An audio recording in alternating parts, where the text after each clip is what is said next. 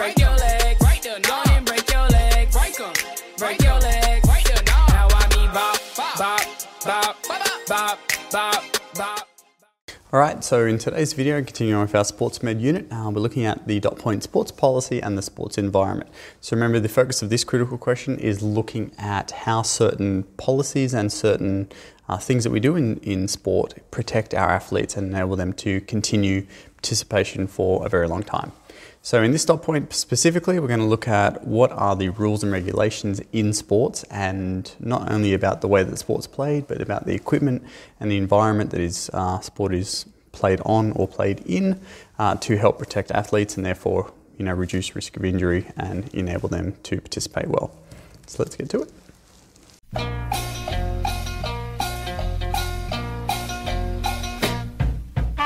Okay, so our first one, um, looking at sports policy and the sports environment, is rules of sports and activities. Okay, so what is the purpose of actually having rules in sport? They have two roles. Okay, the first one is obviously to protect the athletes, and the second one is to enable smooth gameplay. Okay, so you can think of any sport that you want. The rules are there for one, so that athletes don't get hurt and they're able to continue play, but two, to make sure that the game actually flows a lot of the time, um, especially in like juniors, when you look at PE classes, for example, kids don't want to learn the rules. They just want to get in and play the game. But then the whistle's being blown all the time because they're not following the rules. Because when they don't follow the rules, the game doesn't run well. Rules need to be enforced by referees, okay, on the field themselves, and then sports bodies and organisations which are above um, the game who make the rules and also um, tell the referees that they need to enforce these.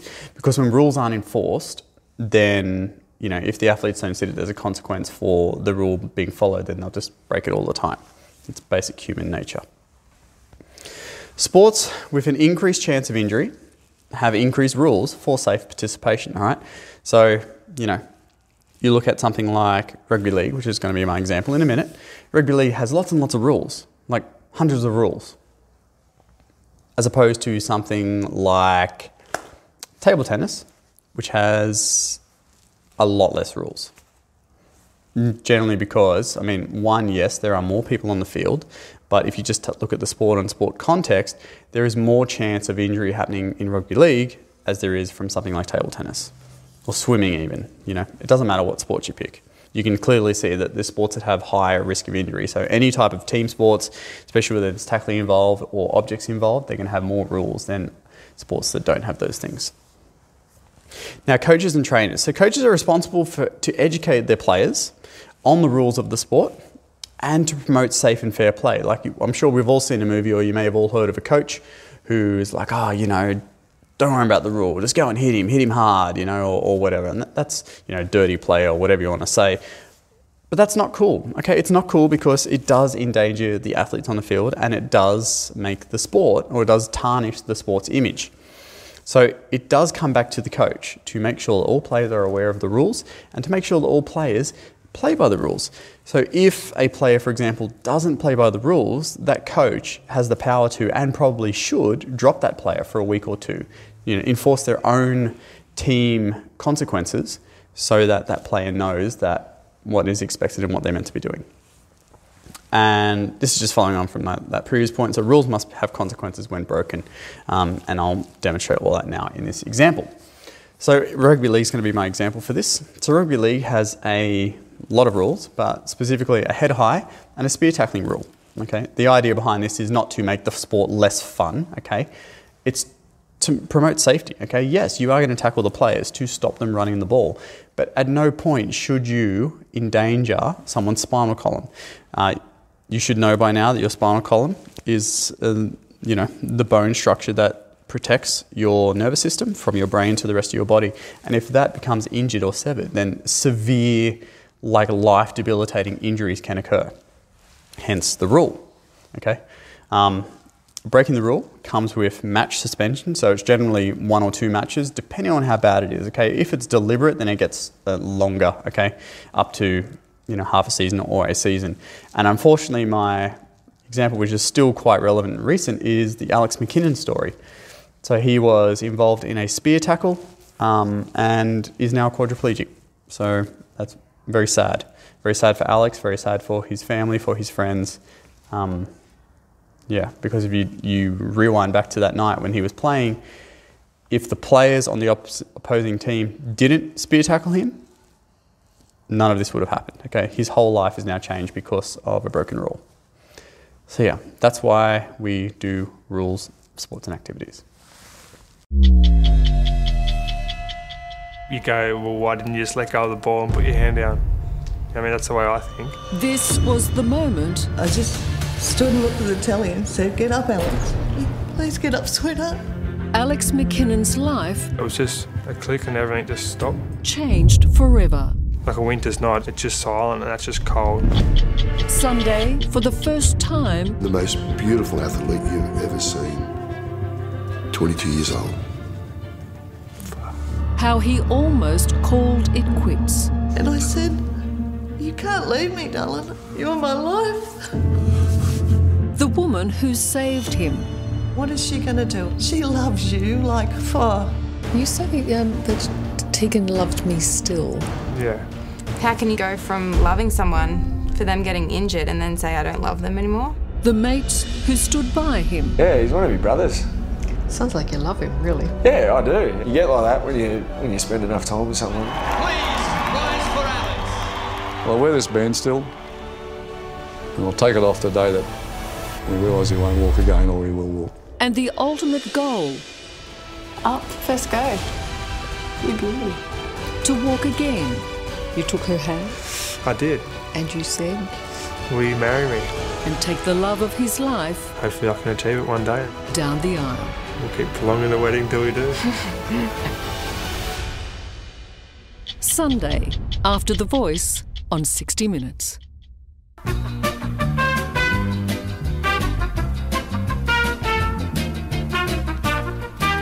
Okay, so our next one is modified rules for children. So a lot of this stuff is going to be rehashing your previous dot point on um, looking at children and young athletes. And if you can't remember that stuff, maybe you should go back and look at that video again, or at least your notes.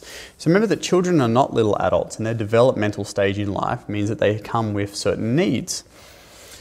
The rules that we have in place for children and young athletes and the games that they play promote their participation. So we're trying to get them to love the sport for a lifetime of participation. So we encourage that participation and decrease injury.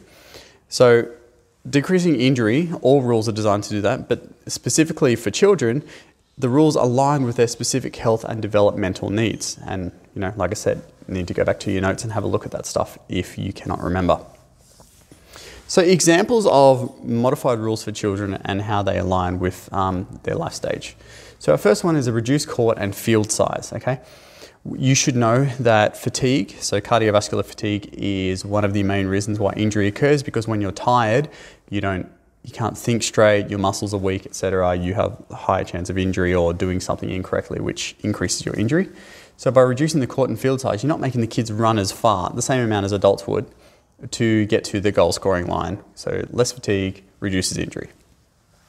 Reduce ring and post height. Now this one is developmental focused and it promotes participation. Okay, um, a lot of kids like I look at Ivy, who's four and a half. If she was to start playing netball, so um, she can start I think when she's five, uh, playing you know kid netball. If she was to play netball and shoot at a normal ring height, she would never get the ball in ever. Okay, she's not that strong. Most kids will not be able to do that at all. And it's not fair that only one or two kids can score. So, to promote participation and make netball fun so that then they play netball for the next 10, 15 years, they reduce the ring and post height, okay? And then just slowly over the years and the grades, they get higher until you're at normal height. Our next one is morning and afternoon sports. So, you may remember that children have a very hard time with thermoregulation. Um, so, by playing sport early in the morning or late in the afternoon, it reduces those thermoregulation issues. Equipment is modified itself, so the equipment is generally lighter, so kids aren't using, you know, fully weighted bats. They're usually um, made from lighter material. They're smaller in size, they're lighter in general, um, or they're hollow. Um, and this is developmental once again because you don't want to have kids getting fatigued from using equipment that they need to do in their sport. And our last one is in like not extreme circumstances, but a lot of the time you have complete game changes. So instead of kids playing cricket, kids will play kangaroo cricket. So kangaroo cricket, all of the equipment is modified. Um, the pitch batting size is smaller, the field size is smaller, and there are some other rules too which make it um, different. So it's not just giving them a plastic bat instead of a wood bat and saying it's normal cricket, because it's not. Another one is like three by three basketball. So this has um, really come in in the last few years. It's a it's a new emerging sport. Um, so instead of having five on five playing each other, it's three by three, and the court size is um, half court size. So that promotes participation and also reduces the chance of fatigue. So yeah, there's some good examples for modified rules for children.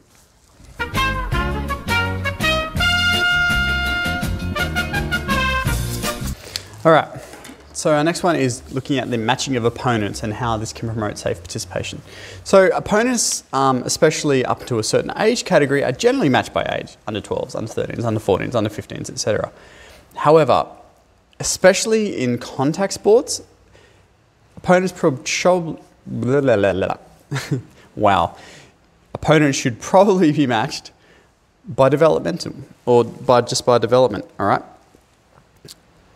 and I'll show you, I'll insert a video here if I can, um, of a rugby league matching gone wrong.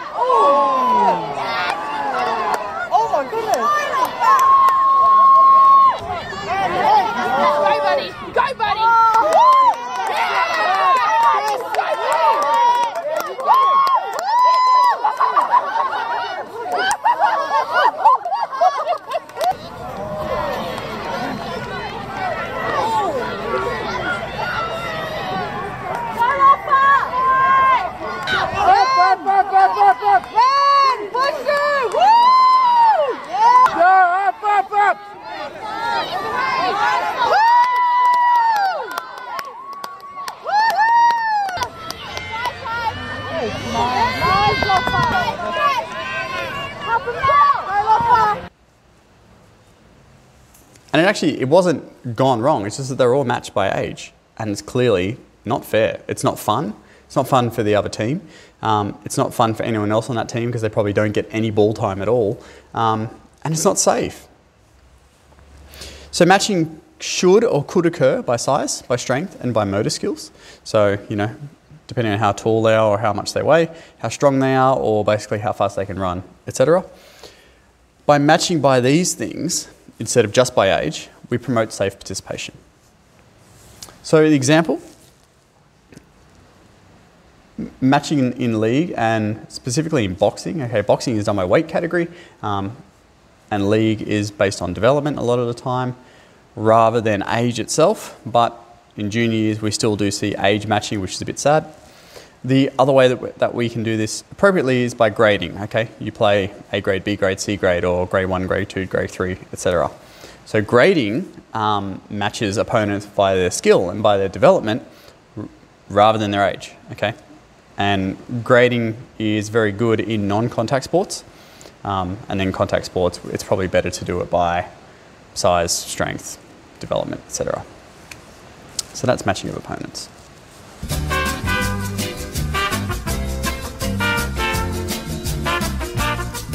All right, so next one is looking at use of protective equipment. So protective equipment should be used in, and it is very effective in the prevention of injury, okay? Um, we know that if you prevent an injury from occurring, then it's better than having to cure or treat an injury after it has occurred. So protective equipment should be comfortable.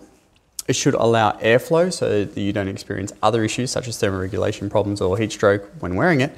And it should also protect other players too. So that means that when you put a piece of protective equipment on, it doesn't just protect you and endangers other players further. You know, for example, putting shoulder pads on, they've got spikes on them. That's, that's just dumb. Unless you're a wrestler, of course. That's, that's cool. Protective equipment a lot of the time is mainly voluntary, all right?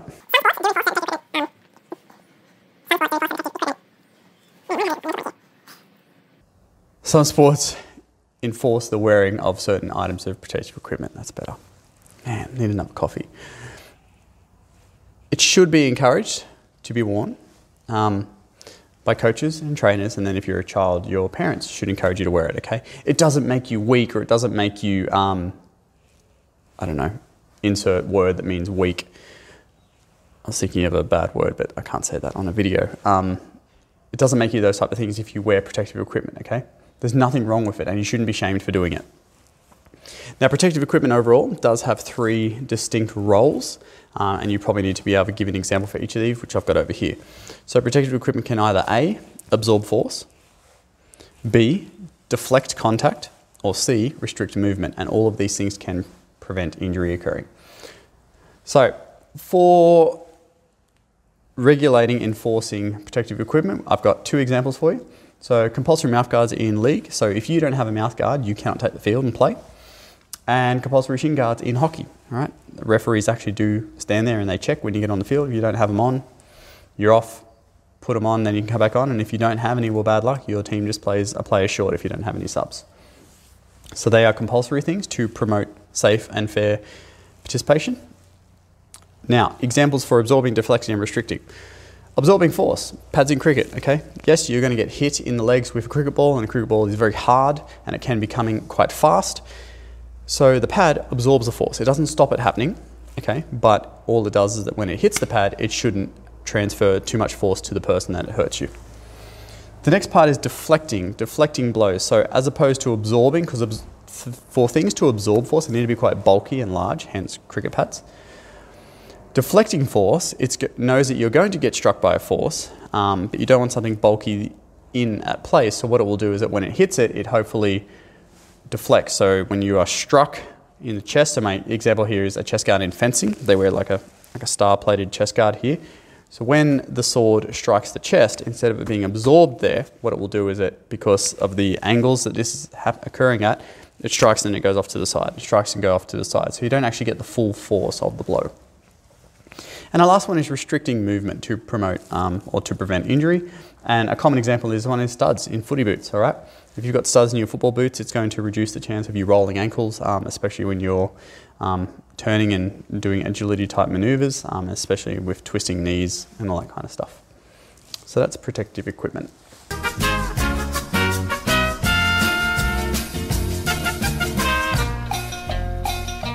All right, so our last one is safe grounds, equipment, and facilities. So this is the last dot point uh, or the last dash on the sports policy and sports environment. And this stuff is a given, or it should be a given, okay? Players should be able to focus on their performance. So when they go to do their sport, they should focus on their sport rather than be concerned about receiving an injury because of this stuff, all right? It should be assumed that injury does not occur from unsafe grounds, under maintained facilities, or compromised and broken equipment. For example, grounds themselves, so we're talking about courts, ovals, etc., they should be free from holes and divots, or if you're on a court, um, you know, broken bitumen, that kind of stuff. Any post pads that are installed should be well maintained, so they're not going to fray or break when you do make contact with them, and they should be installed correctly so that when you do make contact with them, they stay on the post, they don't just slide off. Equipment itself that players are using should be well maintained and if it's not well maintained or if it is starting to fall apart, it should be replaced if compromised. Good examples are splintered bats. So if you've got a cricket bat, baseball bat, hockey stick, any, any implement like that, and it is showing signs of weakness, it should be replaced. You shouldn't use it, okay? Um, another one is cracked helmets. Uh, something that people, a lot of people don't know is that bike helmets that cyclists wear, or even that you can just get from Big W, Kmart, etc., and you wear when you go bike riding, or that you should wear when you go bike riding, they're designed to fall and hit the ground once. If you've ever seen cars in crashes, um, you know, basically cars these days will completely crumple in, a, in an accident, but where the driver and the passengers sit, that should remain pretty much intact, okay? Because it's what it's doing is absorbing forces all around it. The same thing works with bike helmets. A bike helmet is designed to basically crumple and crack and crash in an accident so that it absorbs all the force and the force is not transferred to the skull. So if you do drop your bike helmet, um, it needs to be replaced. And our last one, facilities. So facilities should be kept up to standard, right? This is the reason why you pay, um, you know, grounds fees or court hire fees and all that kind of stuff. It's meant to keep the grounds and the courts um, in well-maintained position and also look after the facilities. So like athletes playing a game of league or soccer on the weekend, they should have access to running fresh water, okay? They should be able to sit in, their grand, in the grandstand and wait for their turn to be subbed on or off without fear of it actually collapsing and then them hurting themselves, all right? I know these sound like silly things, but they're legitimate points for this dash. And overall, that is our video on sports policy and the sports environment. Thanks, bye.